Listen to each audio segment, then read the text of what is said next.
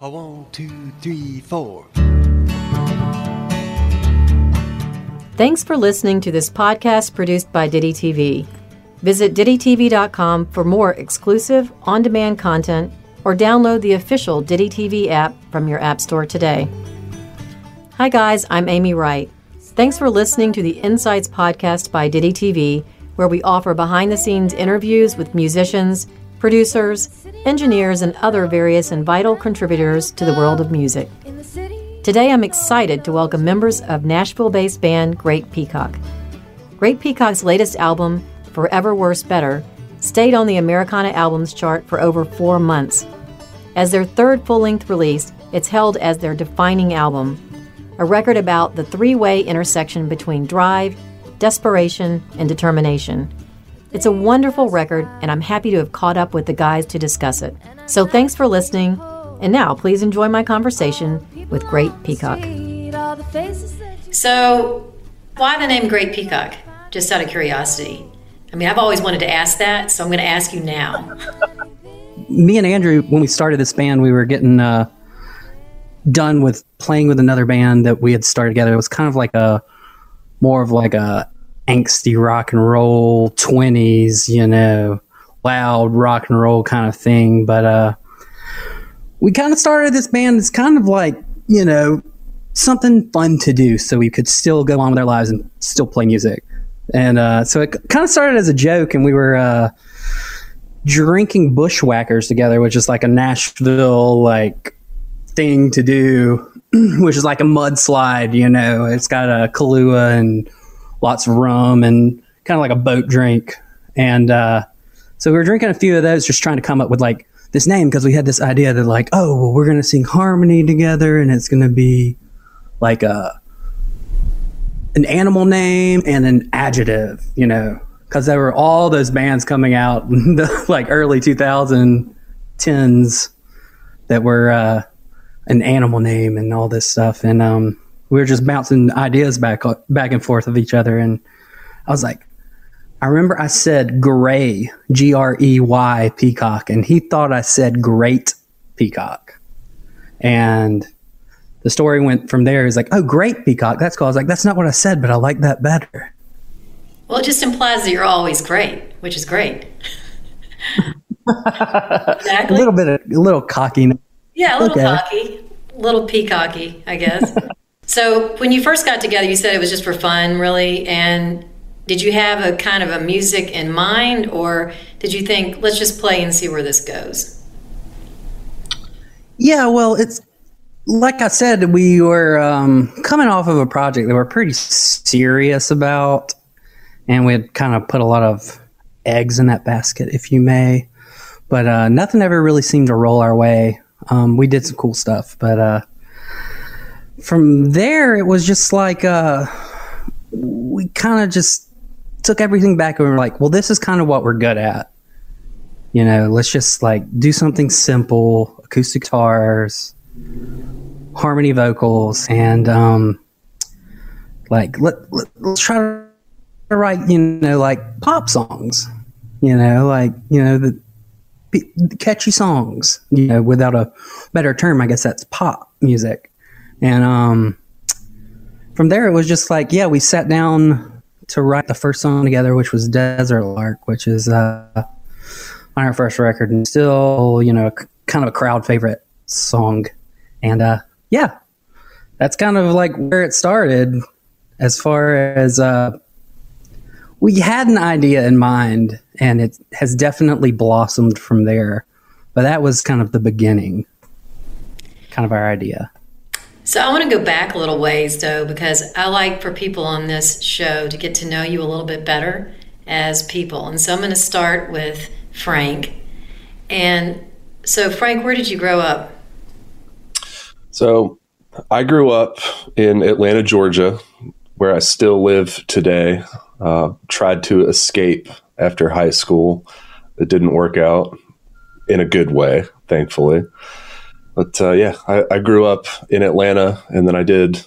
I completed my undergrad in Athens, Georgia, at UGA, which is really what got me into music is just being in, as cliche as it sounds living in a fabled music town and being surrounded by like-minded 18 to 22 year olds just playing house shows and bands whenever wherever you could um, not to jump off on a massive tangent there but i'm an atlanta native which is a rare thing uh, much like the nashville native is becoming such a rare thing these days uh, but i'm born and raised in atlanta still here today Did you grow up playing bass?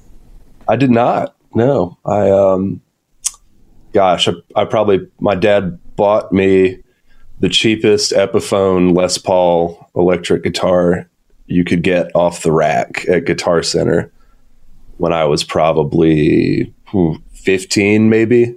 I think I might have already been driving at that point. And I just kind of, it just kind of sat in a corner for a while, a good long while. And I started taking lessons because a buddy of mine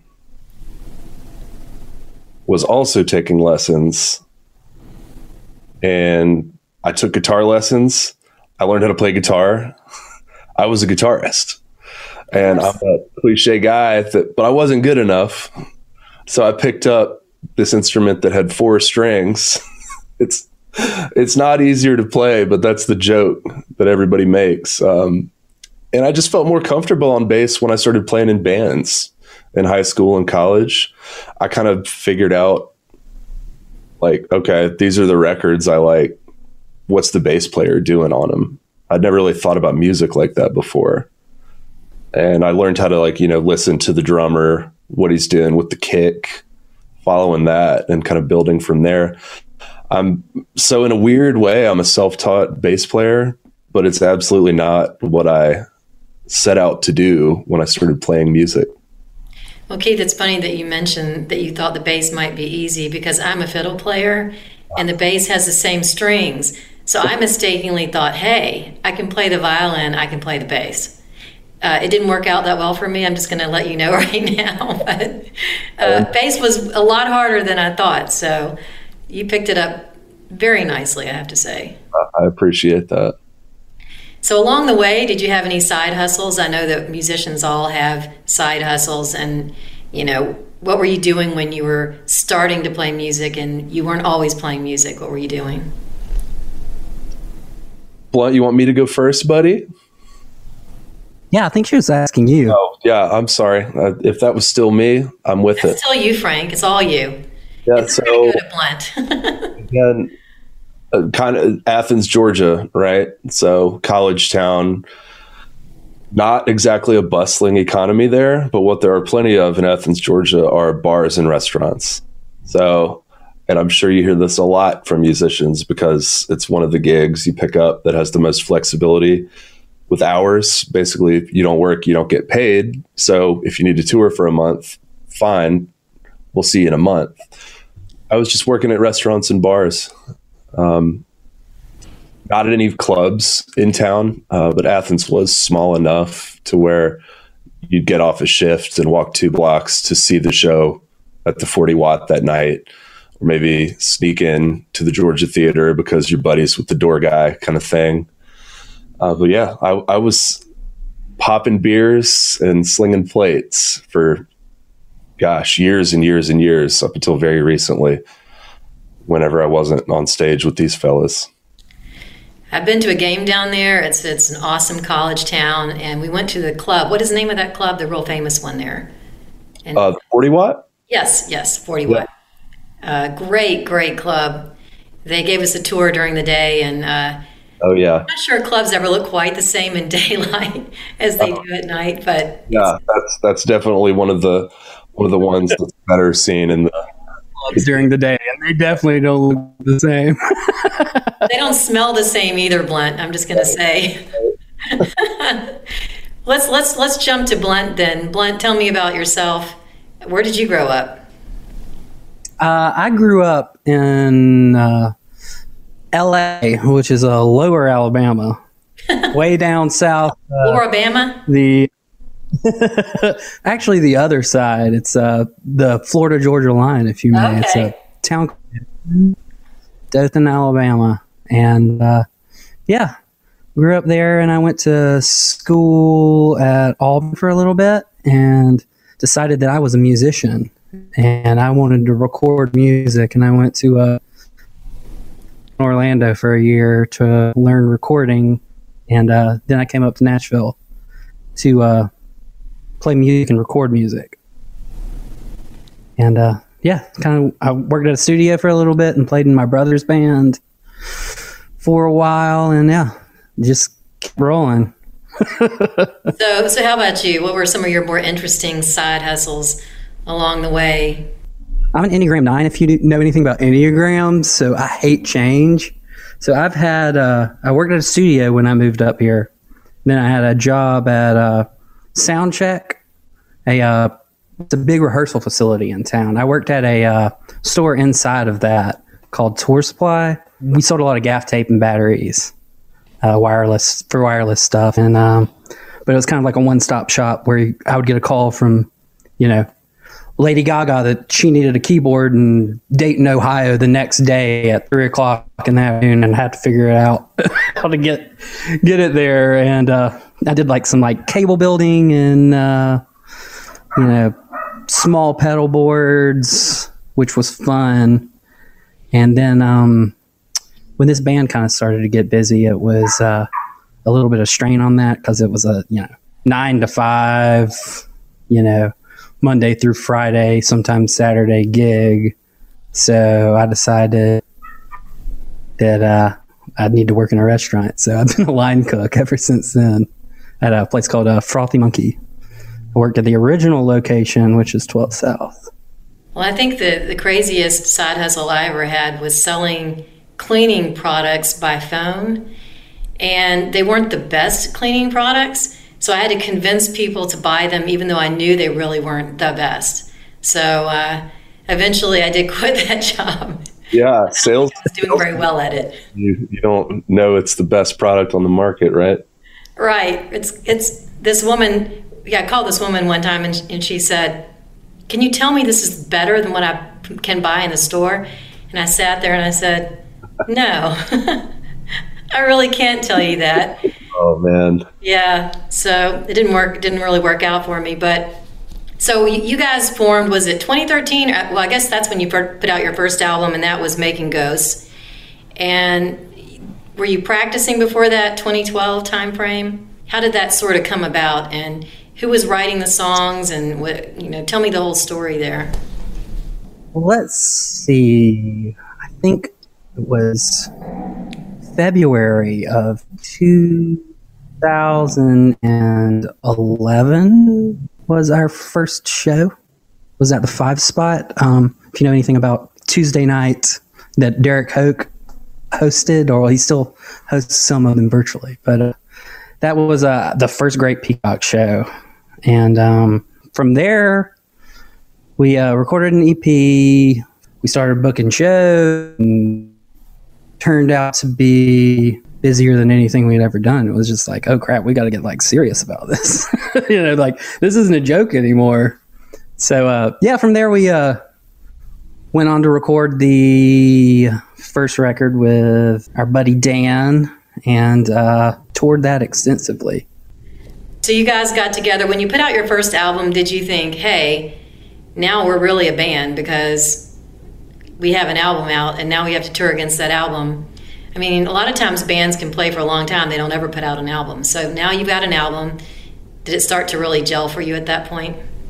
Yeah, we uh along the line after our first record got in touch with a booking agent that I think he uh, decided to take us on to take another band on that was on the roster of our record label. But that band didn't do anything but he just kept working with us. And we were like yes work. Well you know we want to play shows and get out and do everything we can. And uh, from there yeah it was just a wild wild ride. And we uh, just kept doing stuff. One thing after another. It was always kind of the way it happened a lot of people don't realize this that when musicians start out there's a lot going on. I mean, you have to support yourself. So there's a day job, then there's, you know, getting together at night and rehearsing. And then if you have to tour, you have to leave your day job. And touring isn't always lucrative. It's it's uh, getting the music out there, and you're hopefully covering all your expenses. Hopefully, you're making a little bit of money, but it's not always lucrative in the beginning. And so, it's a lot when you hang in there and you guys have hung in there and not only hung in there we're going to get to your latest album which is going off the chart which, which it has to make you feel pretty good. But in between uh, 2018 you, you guys put out gran pavo real. So what does the name gran pavo real mean? I had to ask you that too because as i'm going through all this stuff i said that that's right up there. That's another question. So spanish for great peacock I think it literally translates to Grand Royal Turkey, but the uh, accepted translation is Great Peacock. And I don't remember how that actually came to us. I think it was one of those things. A self-titled album. Yeah, yeah. We're we're like it's self-titled, but you know, let's spin it. Spanish. yeah, exactly, exactly. So you put out Gran Pavo Real, and that was in 2018. And then we're going to get to the latest album, which is Forever Worse Better, third album. And I don't know, I just think that when you get to your third album, you're past the sophomore album, which everyone always talks about. And that's a hard one because a lot of musicians, their first album can be an amalgamation of a lot of things. It can be things you've worked on for years and years and years. And then all of a sudden, there's pressure after the first album comes out to put out another album. You guys did beautifully with that. And now you're on your third. And how, how would you say that in this period of time that your music may have changed a little bit? How has it evolved?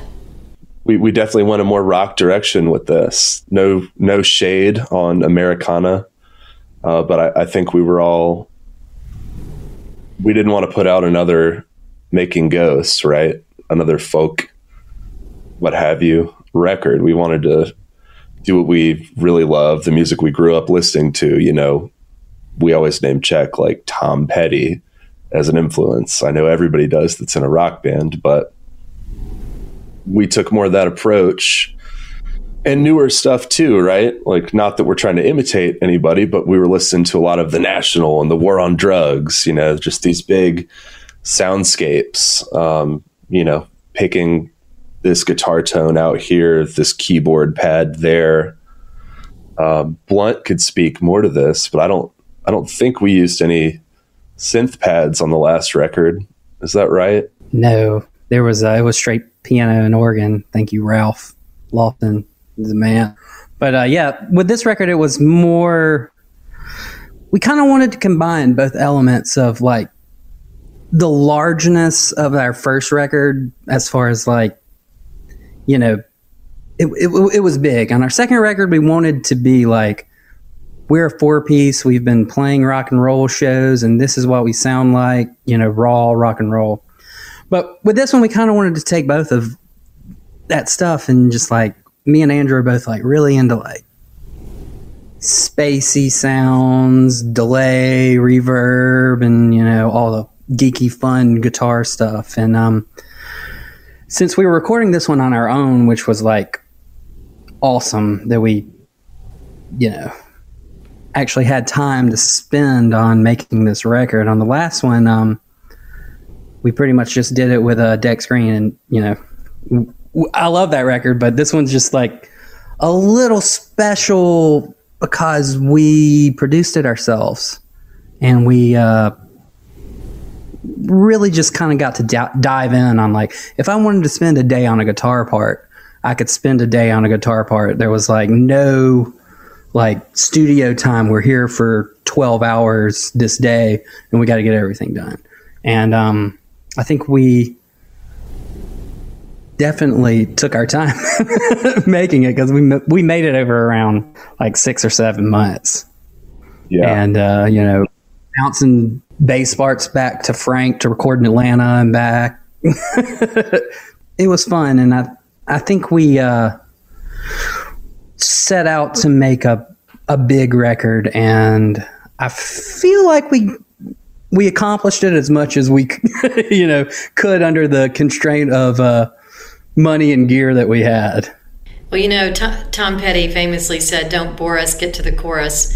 And I think you guys, what I love about your music is it's it really gets right in there and gets right to that melody and you know the the, the choruses. And then I, I felt like the, the themes throughout this album were really poignant themes, especially what folks have been going through over the last year. But tell me a little bit about the, uh, the stories, the themes that you have on this album.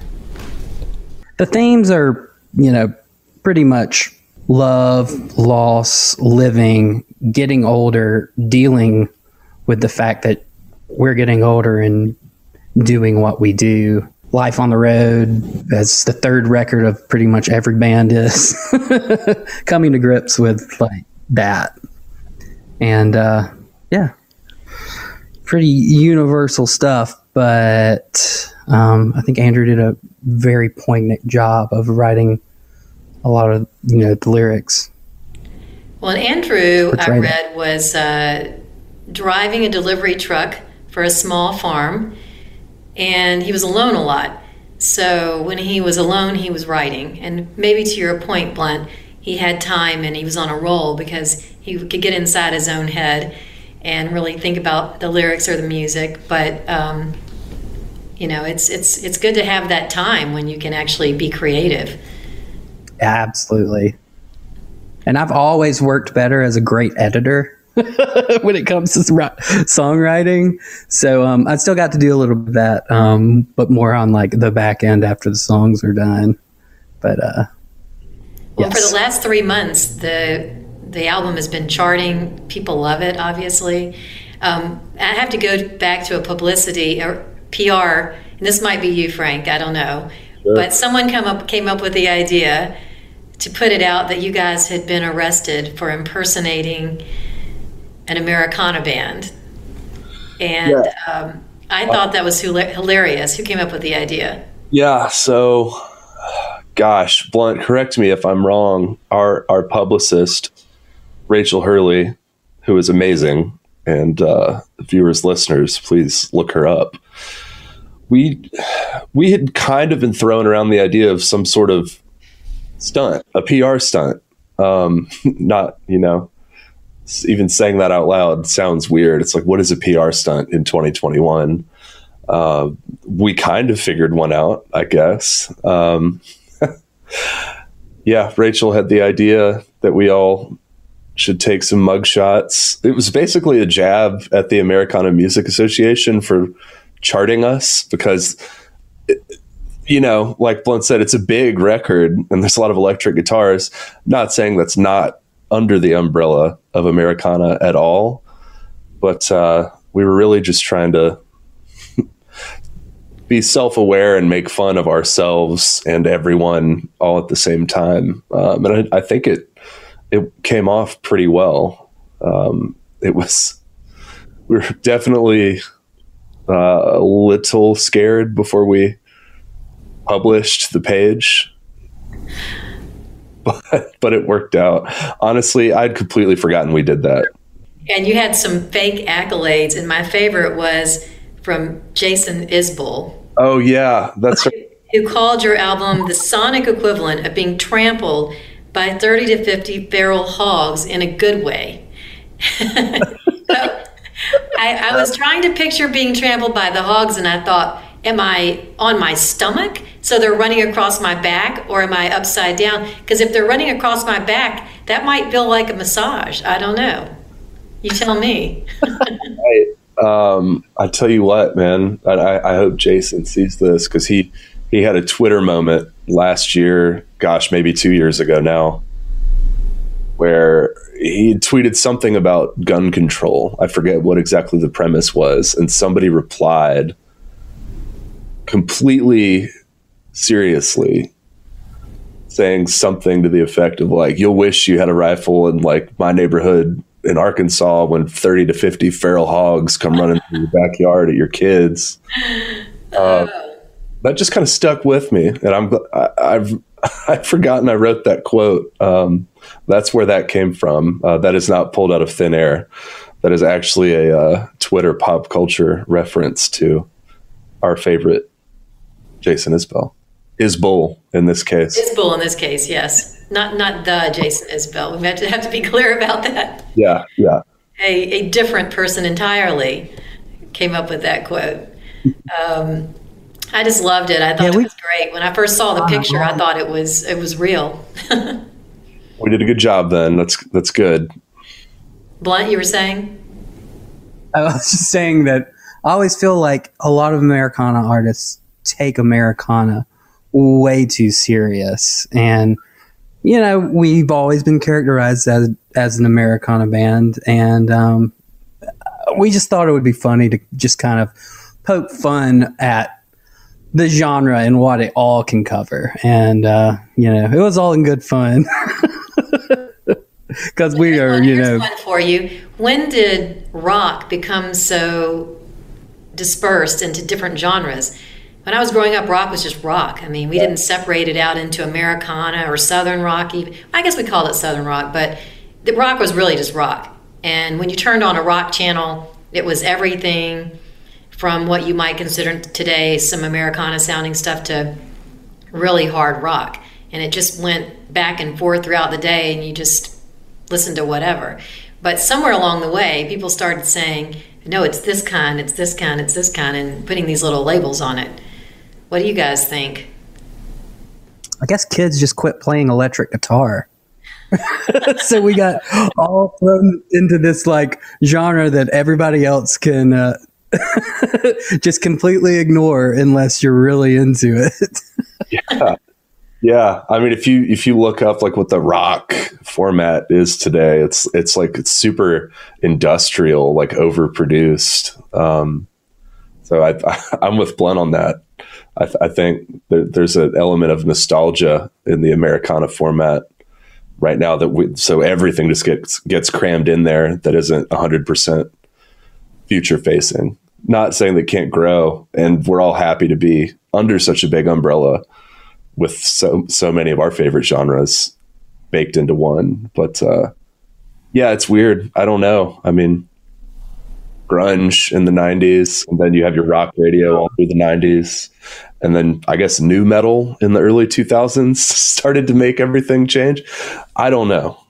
I don't work in radio, who seem to be the genre people, but might have come from radio because they're all trying to define music for advertisers. Right. Yeah.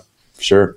Yeah, I always find it uh, funny and like I'm sure you understand this, Frank, when like somebody who is uh, not like a super like music person asks you, "Oh, you're in a band. Well, you know, what do y'all sound like? What do you play?" And it's just like, "What do you say?" I, am just like, I, "We're a rock and roll band." You know, it's like people call us Americana, and you know, we, we definitely agree. But uh, you know, we're a rock and roll band. You know. I hear you. At Ditty, we just say we play handcrafted music and we we might define it as what it's not on our on our network, which is we don't tend to be real pop country or real pop rock, but pretty much anything else from you know heavy duty rock down to singer songwriter, bluegrass or whatever else you want to call it.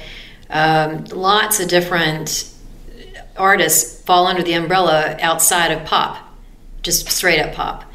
And so, what do you call that? It's just it's just rock and roll. A lot of it's just rock and roll.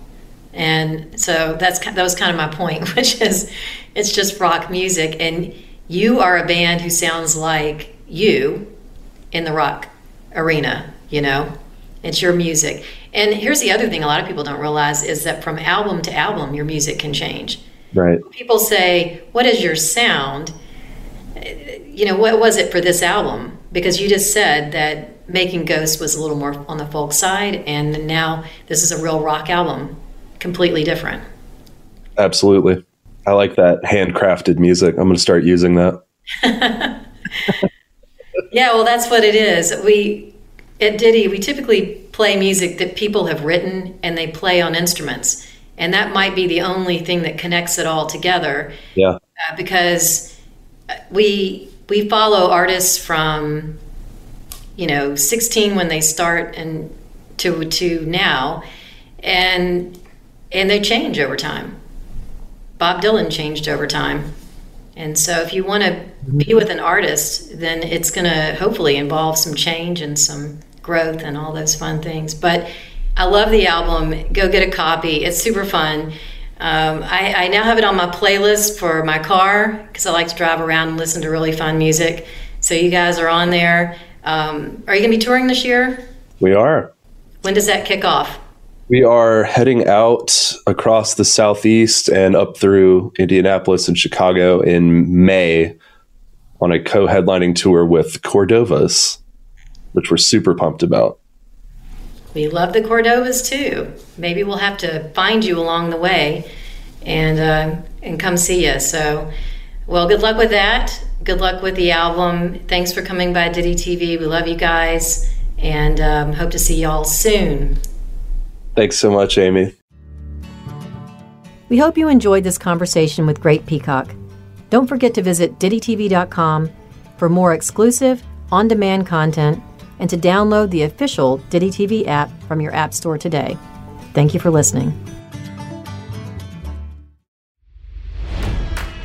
It's NFL draft season, and that means it's time to start thinking about fantasy football. FantasyPoints.com features industry leading experts and prognosticators using proprietary hand charted data to help you score more fantasy points. FantasyPoints.com is the place to go for whatever kind of fantasy football you play. Whether you play fantasy football, daily fantasy sports, or do a little bit of everything, Fantasy Points has the meticulously researched content to guide you to victory. And why wait for the fall? Fantasy Points also covers the new spring football league, the UFL. Join the guru, John Hansen, Scott Barrett, Joe Dolan, and other massive names in the fantasy football universe with an exclusive offer. Use code Pantheon for 15% off any fantasy points package, including the all in package, with access to every article, tool, and data nugget that Fantasy Points has to offer. That's fantasypoints.com and code Pantheon for 15% off at Fantasy Points. Fantasypoints.com. Code Pantheon. Score more fantasy points.